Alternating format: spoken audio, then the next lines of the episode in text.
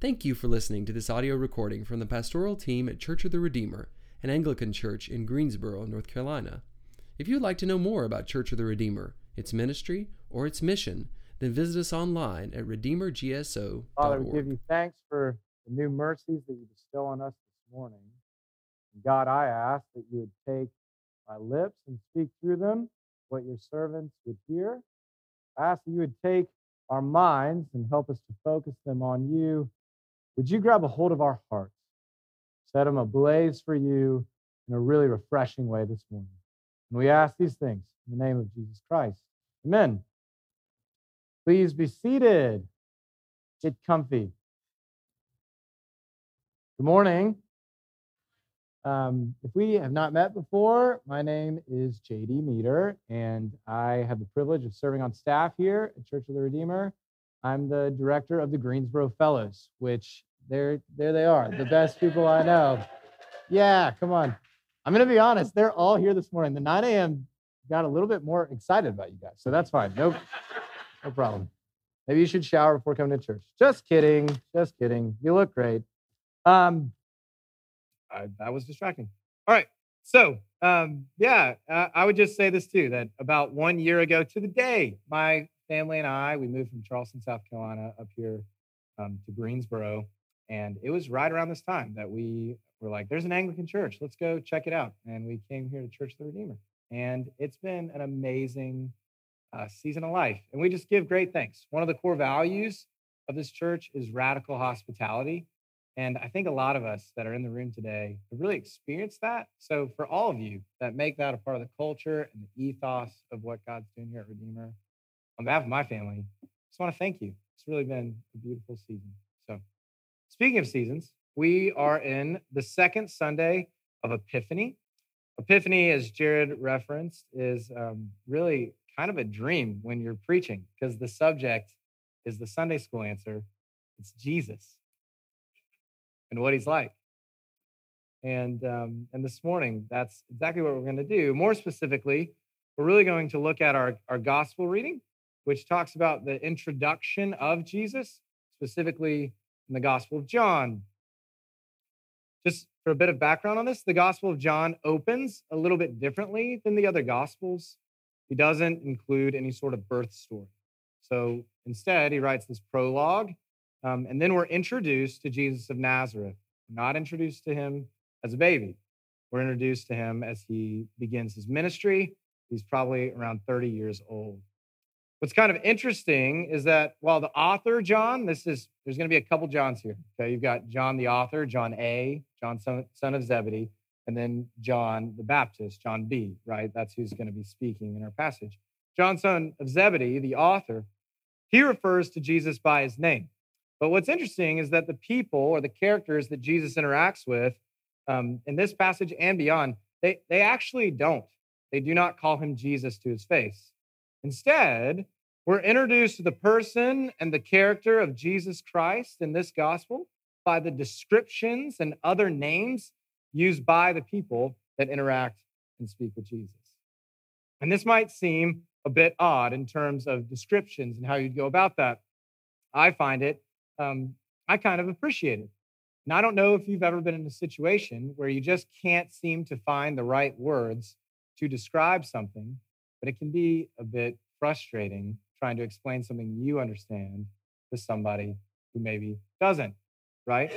And so, a silly example of this I have an amazing wife. Her name is Catherine. She is smarter and more attractive and all the things. Um, she's also big into researching things. So, anytime we're going to buy something, maybe it's something that feels big, you're here. That's her. I didn't know which service. Love you. I'm gonna be in trouble. She's she she likes to research, right? And so big things, little things, whatever it looks like. She doesn't play games when it comes to purchasing things, and she is the queen of Facebook Marketplace, and we praise God for that. We have two children, and our son Jack, he's actually nine months old today. He's getting a little bit bigger, and so we need to make a change in our stroller game. And I don't know, I know that there's a lot of young families in this church. Again, I praise God for that. um, if you are somebody who doesn't do a lot of research in that subject, they might as well be named in Mandarin. Like the the names for so Catherine, again, she knows what she's talking about with these strollers. We sit down on the couch maybe a week ago, and it's she's just throwing around these phrases that doesn't make any sense. Like I, I don't know about our our upper vista because I've also done a lot of reading and love the way the Nuna Pipa. The, if we want to spend a little bit more money, we could always get an Inglesina quid. And and these are different strollers. And there are people in the room shaking their heads because you live, I feel so heard. And and I'm like, do they have wheels? Because I, can we I was thinking we'd stroll, push. Yeah. And I, I could see it on her face, and she's so sweet and so patient. And I and it is a silly example, but as she's trying to describe this, I'm like, you're stroller, stroller, stroller. And I, in a much more serious way. Can you just imagine if you're John, son of Zebedee, and you're tasked with having to describe the one who is in himself fully indescribable? What ways would you go about doing that? And his creativity is to do that instead of just saying Jesus is blank, he uses different people's descriptions and names for that. And that's what we'll look at this morning. In this passage, he actually does that four times. Um, we're going to look at the first predominantly this morning. Um, and so we're, if you have your Bible with you, I encourage you to open up to John chapter one. We're predominantly going to be in verse 29.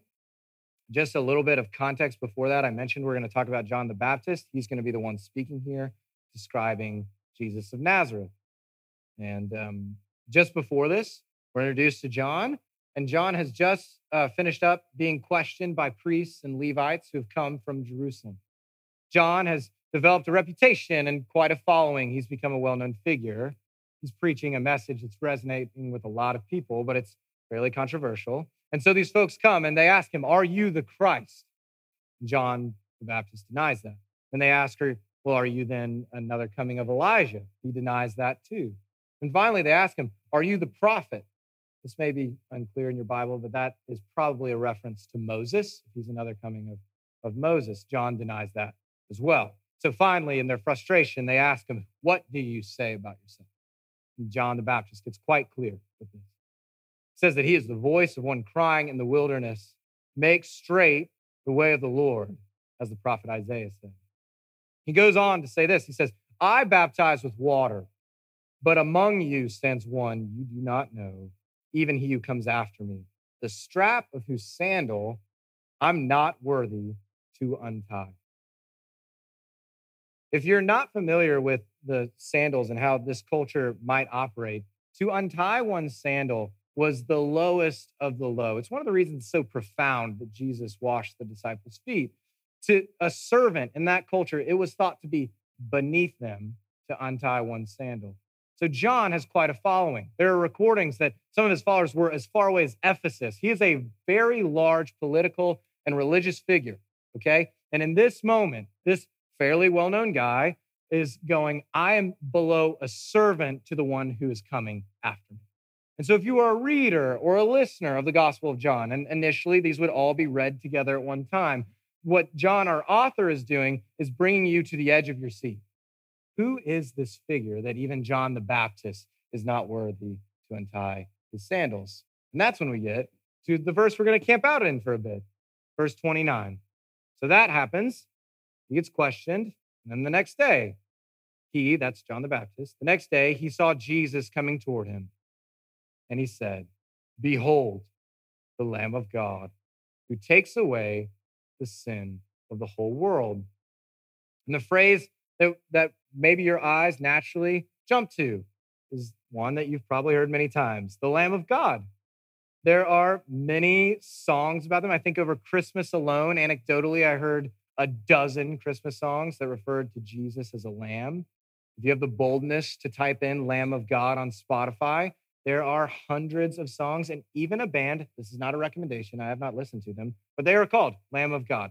So it is a well known phrase in our Christian culture. But this is a new term in the first century. This phrase, Lamb of God, has not been used before in this way.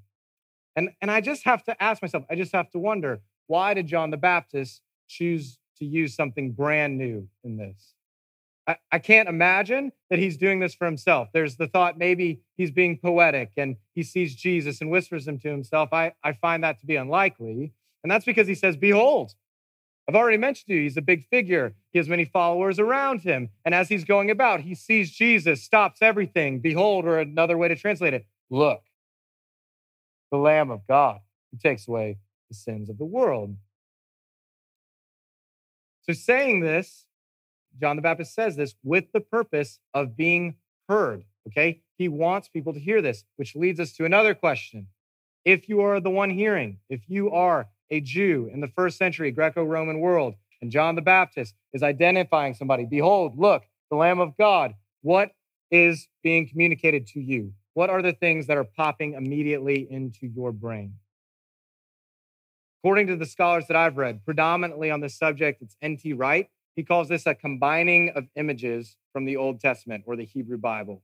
Predominantly, there's two passages that are immediately going to jump right into these people's heads as soon as they hear, Behold, the Lamb of God. The first one, this is a reference to the suffering servant. If you're not familiar with that, it's in Isaiah 53. Specifically, in terms of the Lamb, it's verse 7. And it says this He was oppressed and he was afflicted, yet he opened not his mouth. Like a lamb that is led to the slaughter, and like a sheep that before it shears is silent, so he opened not his mouth. This passage goes on to describe what John is identifying this Jesus, this Lamb of God, and in other ways too. It says that he would be despised, it says that he would be rejected, describes him as the man of sorrows, that he'd be well acquainted with grief, that he'd be pierced for our transgressions and crushed for our iniquity. In one commentary I read by Matthew Henry, it said the following that nowhere in all of the Old Testament is it so plainly and fully prophesied that Christ ought to suffer and then to enter into his glory as in this chapter, Isaiah 53. So, what is John the Baptist doing here? To be honest, the first thought that may have crept into these people's brains is a bit morbid. Look, he's going to die. Look, there's the one. This is who I've been talking about. He's going to suffer for you. They're going to hurt him. They're going to humiliate him. This is the one I've been talking about. And yes, he's going to bless us. It's almost as if he's saying, Behold, here's the one who has come to die. What a morbid thought for just the first chapter. So there is that first reference. Maybe it's a bit dark or maybe it's a bit heavy. The second one maybe is a bit lighter because it references one of the greatest moments that a Jew would know about. It was the Exodus, the primo, the climax of the Old Testament for them. This is a reference not just to the lamb who's a suffering servant, this is also a reference to the Passover lamb, which we read about in our Old Testament reading this morning. Again, this is a high moment in Judaism. If you're not familiar with the Passover, just a quick reminder the Jews were enslaved in Egypt, not just for a little bit, they were enslaved in Egypt for around 430 years. And then God speaks to Moses in the form of a burning bush, and we start to see this back and forth of plagues, and Moses is the mouthpiece of God arguing with Pharaoh. And as these things are happening, we are seeing this buildup occur to this climactic moment that's going to be the Passover. And as you've heard in the reading this morning, Moses gets very specific with his instructions. You're to slaughter a lamb, you prepare it in a very certain way, and very specifically, you're to paint the blood of the lamb on the doorway. Because depending on how you've heard this described before, the angel of death or the spirit of death was going to come and that he would pass through Egypt and kill the firstborn son of every house, except for the doors that had the blood covering it. And who would those doors be? It would be for the Jews. So, what ends up happening is this plague comes through, and it is the straw that breaks Pharaoh's back. And he does, at least for a moment, let his people go. Let the people of God go. What people might hear is that this Lamb of God is a reference to the powerful work of God that the people of God have already experienced. the way that God, Yahweh himself, interjected himself and graciously protected and saved his people. So, yes, this is a lamb that is pierced for our transgressions. He is crushed for our iniquity, but he is also the representation of Yahweh that brings immense freedom to his people.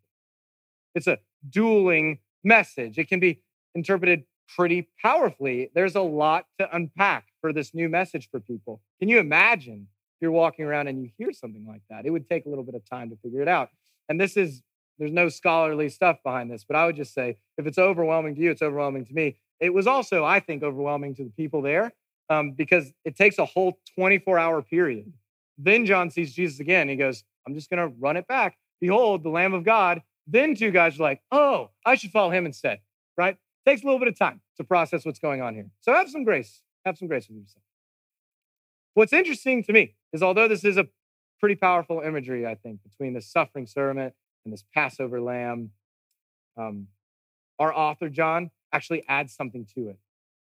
It doesn't say, just behold the Lamb of God. He goes on, this Lamb of God takes away the sin, takes away sin.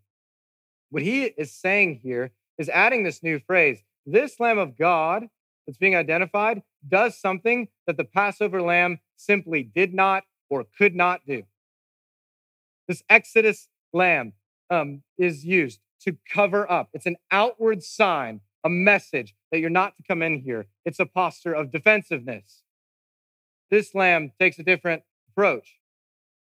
By my reading, this lamb is doing something much greater. Instead of just protecting, he's actually actively taking away. Instead of going on defense, it seems that this Lamb of God is on offense. This Lamb of God, this Jesus of Nazareth that John the Baptist is pointing to, is not just covering up sin, this Jesus is taking it away. This Lamb of God gets his hands dirty and he takes away that sin entirely. He does not overlook it, he actually eliminates it. This Lamb does not present people before God covered up. This lamb does a purifying work, and he actually presents you not as one who looks righteous if you're a following of Jesus Christ, but one who is actually righteous. Friends, we would do well to remember that the work that Jesus Christ does to make us truly clean from our sins, he does not just cover you up. Because of who Jesus Christ is, a day is coming, and because he, who he is and the blood shed of him as the Lamb of God who takes away sin, a day is coming that you and I are going to sit before the judgment seat of God Almighty if you are in Christ, and you will be deemed not as one who looks righteous, as one who is righteous. That is remarkable. And you and I are both keenly aware to the fact that we do not deserve that. And it is not because Jesus has pulled a fast one in God or put blinders on him. It is because the blood that Jesus Christ will go on to spill is enough, not just to cover you up, it's actually enough to make you pure from your sin. There are a couple other passages where other writers in the New Testament are going to reference this. This is the same author for this first one, but in 1 John 1 9, it says this If we confess our sins, he's faithful and just to forgive our sins and to cleanse us from all unrighteousness, not to cover you up. John 8, 34 through 36 says this Truly, truly, I tell you, everyone who sins is a slave to sin. The slave is not a permanent member of the family, but a son belongs to it forever. Watch this. So if the son sets you free, you will be free indeed. The Lamb of God doesn't just make you look free, he actually sets you free. Or in Paul's going to talk about this in Second Corinthians 5. Paul's talking about the ministry of reconciliation, and how Jesus has actually done a powerful work of reconciling us to God Almighty. In verse 17, he says this Therefore, if anyone is in Christ, he is a new creation. The old has passed away, it's done away with. Behold, the new has come. Jesus does not come to make you look new, he actually comes to make you new. And finally, Old Testament reference in Psalm 103, this is in verse 12. David's writing, yeah, this is before Christ, but it's about him. It says this as far as the east is from the west.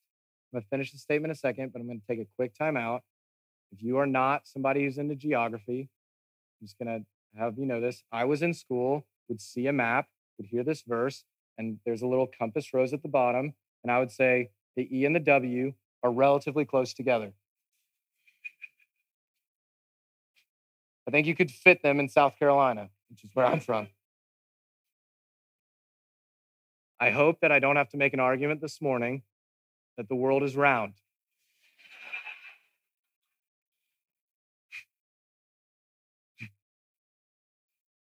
If you go east, you will continue to go east infinitely. You will never find west. If you go west, you'll continue to go west infinitely. You will never find east. They are as far apart as anything could possibly be. So, in that vein, as far as the east is from the west, so far does he remove our transgressions, or depending on your translation, sin from us. This Lamb of God is not the Passover lamb. This Lamb of God takes away sin. And here is just something I've seen in my limited ministry experience. It's a bit odd. There are a lot of people who prefer the Passover lamb to the Lamb of God. There are many people who would prefer a quick fix or a band aid rather than to face Jesus Christ and take on the purifying work that he's actually interested in doing in our lives. I've seen many people who would rather just move through the next thing, just slap a band aid on something. Following Jesus and walking with him and in his ways, in the ways that he talks about, it is not easy to do. And if somebody has told you that it is easy, or if somebody has told you that it's just going to fix your problems and make you feel better, I'm not trying, I want to be gentle. It's a lie. It is not true. Following Jesus is difficult. However, it is worthwhile because there is no alternative.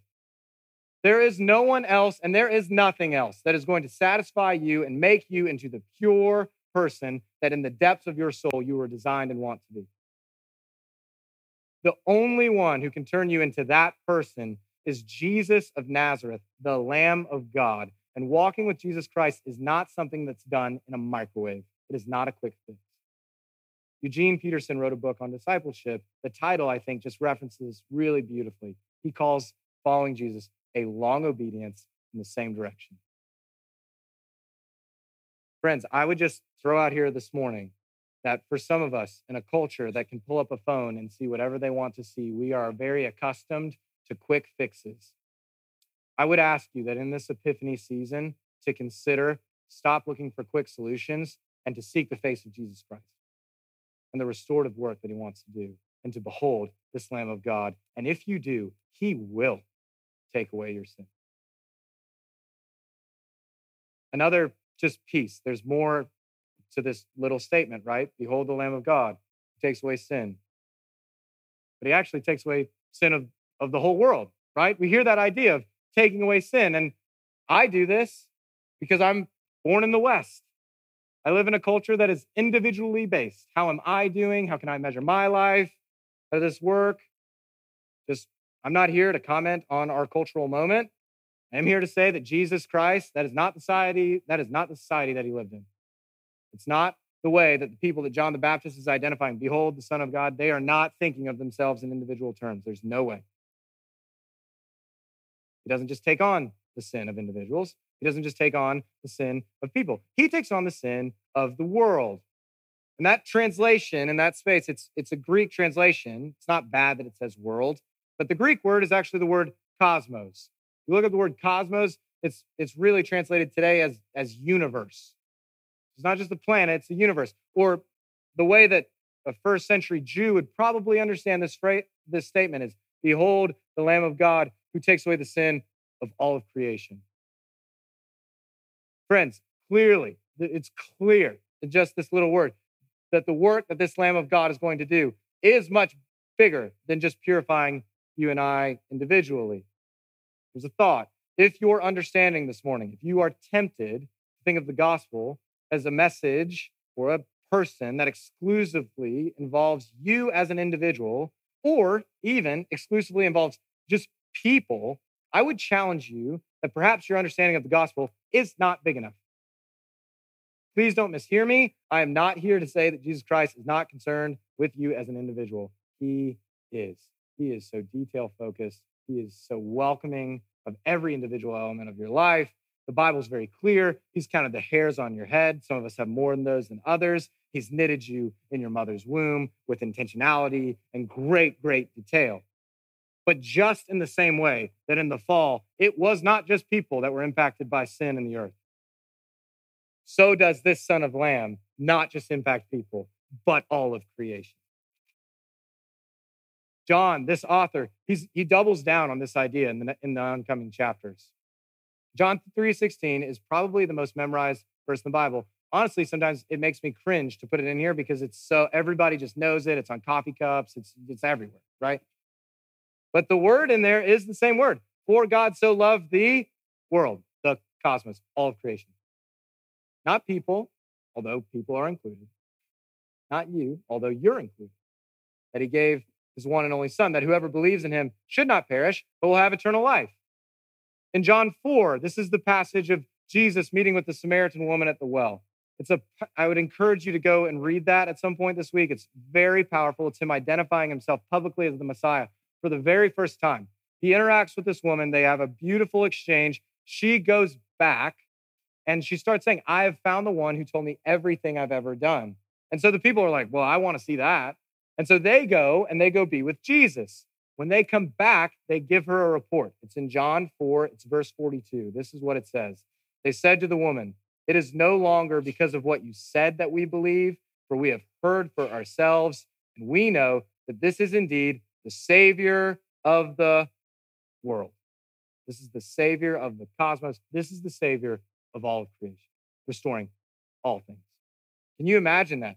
It's, it's hard for me, at least, to get in my individual brain these people, Jesus Christ is on the earth. They go to see him in person. And their takeaway is not, look what Jesus has just done for me. Their takeaway is, this is the one who's going to restore all things again.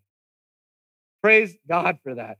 When, when John, this author, uses the word cosmos, right? Again, this, this book is designed to be listened to or read throughout.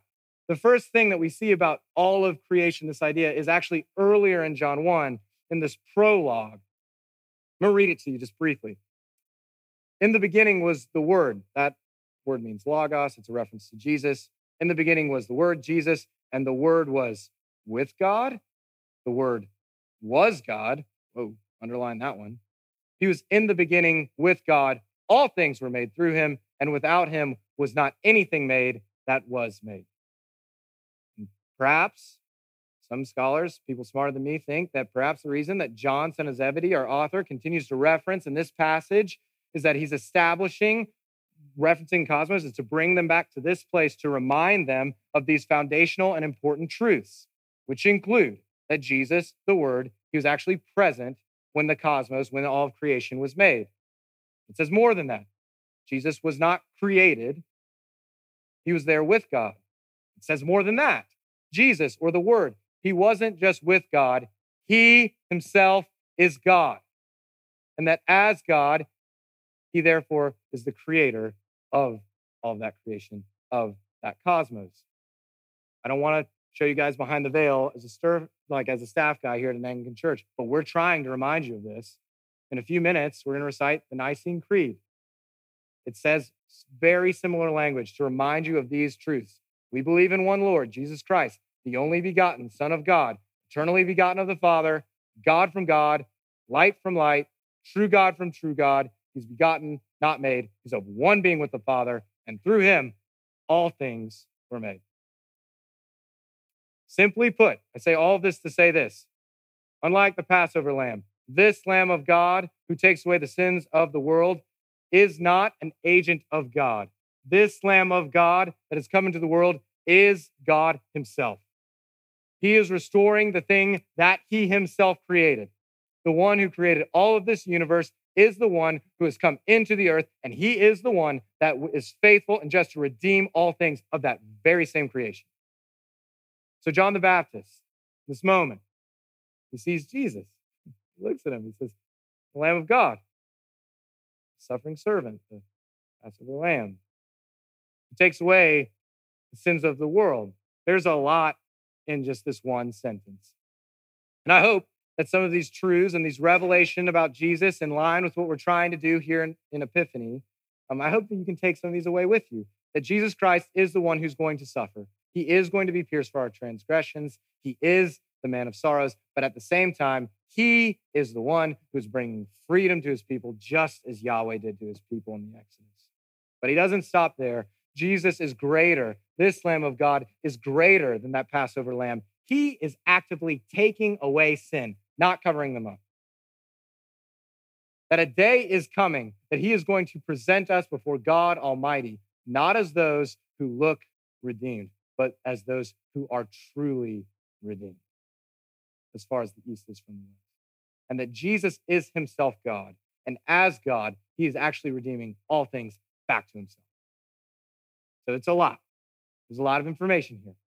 I, I just would close with a bit of application. What are we to do with this? What's our role in this look like? There's a lot of avenues you could take it. I would start just perhaps we should take John the Baptist's advice. Behold, look at him. Look through your Bible and look at the characteristics of Jesus of Nazareth. He is the most joyful. He is the most kind. He fits every need. There is no one that you will find that is like him.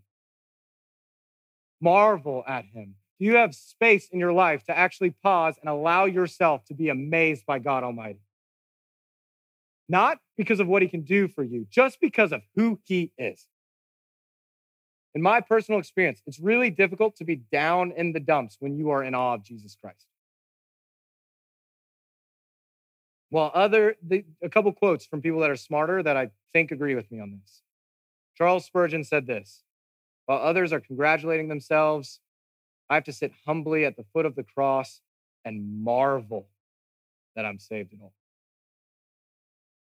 C.S. Lewis, he said this: "Look for Christ.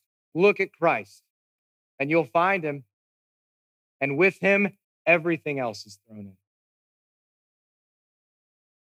And then the I love this is my favorite of, of the three that I have. This is N.T. Wright. He says this if you have never felt or known the sheer power and strength of God's love, take another look at Jesus. Friends, I would encourage you this week in the season of Epiphany to make some time. Not, and I'm sure that a lot of us have spiritual practices and disciplines that we are with God. And, and it's good. We want to take our problems to God. We want to take the good things to God. We want to thank Him and ask Him. All of those are good things. I would just encourage you to maybe make a little caveat, not to ask anything of Him, but just to behold Him, this Lamb of God who takes away sins. So may you, Church of the Redeemer, this week, behold, and I mean really behold, the Lamb of God, Jesus of Nazareth, that takes away the sin, not just for us, but the sin of the whole world. Amen. Would you please um, stand and let us confess our faith in the words of the Nicene Creed?